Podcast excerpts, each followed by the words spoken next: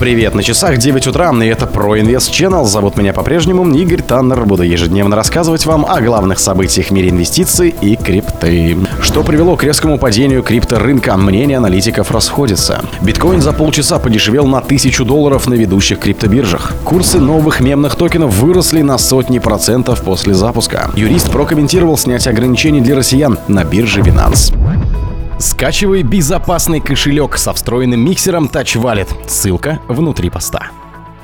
Распродажа на крипторынке привела к ликвидации криптоактивов на сумму более 160 миллионов долларов. При этом цена биткоина упала до отметки в 29 300 долларов. За последние сутки цена битка зафиксировала максимум в 30 470 долларов и в минимум в 29 тысяч 12 долларов. Цена эфира также резко упала ниже уровня в 2000 долларов, потеряв 6,6% и опустившись до 1982 долларов. Минимум и максимум за прошедшие 24 часа составляют 1980 и 2121 доллар соответственно. Другие альткоины, включая BNB, XRP, Cardano, Dogecoin, Polygon и Solana подешевели примерно на 5%, а мировой рынок криптовалют лишился 3%, понизив капитализацию до 1,23 триллионов долларов. Данные CoinGlass показали массовую ликвидацию лонгов на сумму более в 175 миллионов долларов за сутки. Было ликвидировано почти 75 тысяч позиций. При этом крупнейший разовый ордер на паре биткоин-доллар на Binance стоил 3,02 миллиона. Мировые фондовые рынки упали после того, как Банк Англии и Европейский Центральный банк рассмотрели вопрос о дальнейшем повышении процентных ставок, чтобы снизить инфляцию ниже целевых уровней.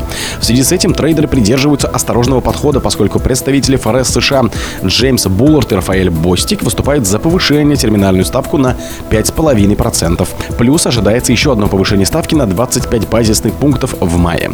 Индекс доллара США подскочил до 102 и привело к резкому падению цены биткоина и эфира. Криптоаналитик Майкл Ван де Поппе отметил глубокую коррекцию рынка и вызванную тем, что биткоин не смог удержаться на уровне в 29 700, в 29 800 из-за каскада ликвидаций. Биткоин за полчаса подешевел на 1000 долларов на ведущих криптобиржах. Стоимость первой криптовалюты опустилась более чем на 1000 долларов, упав с уровней выше 37 тысяч.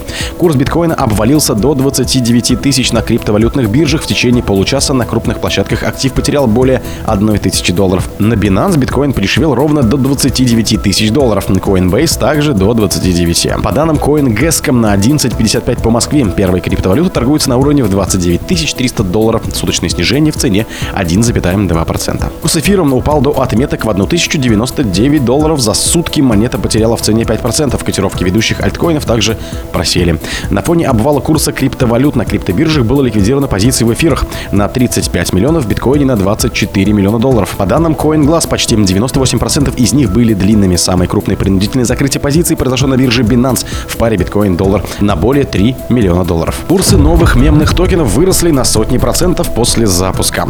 Криптовалюта Pepe, названная в честь популярного интернет-лягушонка, за сутки подорожала на 300%. Токен Wojak, поддерживающий образ другого персонажа из соцсетей, вырос в цене на 120%. Курс мемных токенов, запущенных в середине апреля, выросли вдвое и даже больше. Криптовалюта Pepe подорожала за сутки на 309%, Wojak на 120%. Pepe, новый токен на блокчейне Ethereum, был назван в честь популярного персонажа мемов лягушонка Пепе. Менее чем за 5 дней после запуска его рыночная капитализация достигла 115 миллионов долларов, что сделало его шестым по стоимости мемным коином, согласно данным CoinGeska. Объем торгов Пеппа за сутки превысил 96 миллионов. Большая часть торговли пришлась на децентрализованные площадки, такие как Uniswap. Крупные централизованные криптобиржи тоже объявили о листинге Пеппа. Торгуя токенами на Hotbit стартовала 17 апреля. На хобби они были открыты 18 апреля. BitGet также объявил о добавлении Пеппа в инновационную зону с 18 апреля. Токен Ваяк, названный в честь другого популярного персонажа мемов, запущен был 17 апреля. Его рыночная капитализация выросла до 15 миллионов всего за день. Air Dodge Eye, запущенный 10 апреля в сети Arbitrum в качестве бесплатных экспериментальных игровых токенов для получателей airdropа Arbiton за последние сутки также значительно подорожал на 170%. Тем временем курс Dogecoin за сутки не изменился, но 20 апреля поклонники самой известной мемной криптовалюты отмечают День монеты Dodge Day. Сообщество Dodge предполагает, что в этот день или в его преддверии возможен рост курса альткоина, как это произошло в 2021 году. Ровно два года назад курс монеты достиг нового максимума. Юрист прокомментировал снятие ограничений для россиян на бирже Binance. По сообщениям СМИ, биржа Binance снимает ограничение депозита в 10 тысяч долларов для российских пользователей. Юрист Андрей Тугарин считает, что это связано со сменой юрисдикции. Представители Binance дали комментарий изданию РБК, в котором, впрочем, не подтвердили снятие ограничений, но подчеркнули, что исполнение санкций ограничено лишь Евросоюзом. Все текущие ограничения, связанные с санкциями в отношении граждан России, применяются платформой и ее юридическими лицами в Евросоюзе в полном объеме. В соответствии с санкционными правилами Европейского Союза, он же ЕС, в отношении России юридическим лицам Binance зарегистрированным в юрисдикции ЕС запрещено представлять услуги в ЕС юрлицам, учрежденным в России, а также гражданам России, за исключением категории лиц, которые являются гражданами и резидентами ЕС или Швейцария. Андрей Тугарин считает, что для обхода санкций пользователи из России могли быть переданы в другую юрисдикцию, поскольку в группу Binance входит несколько компаний из различных юрисдикций. Это позволило ограничить европейские юрлицы группы от работы с россиянами и в то же время соблюдать санкции и обходить ограничения.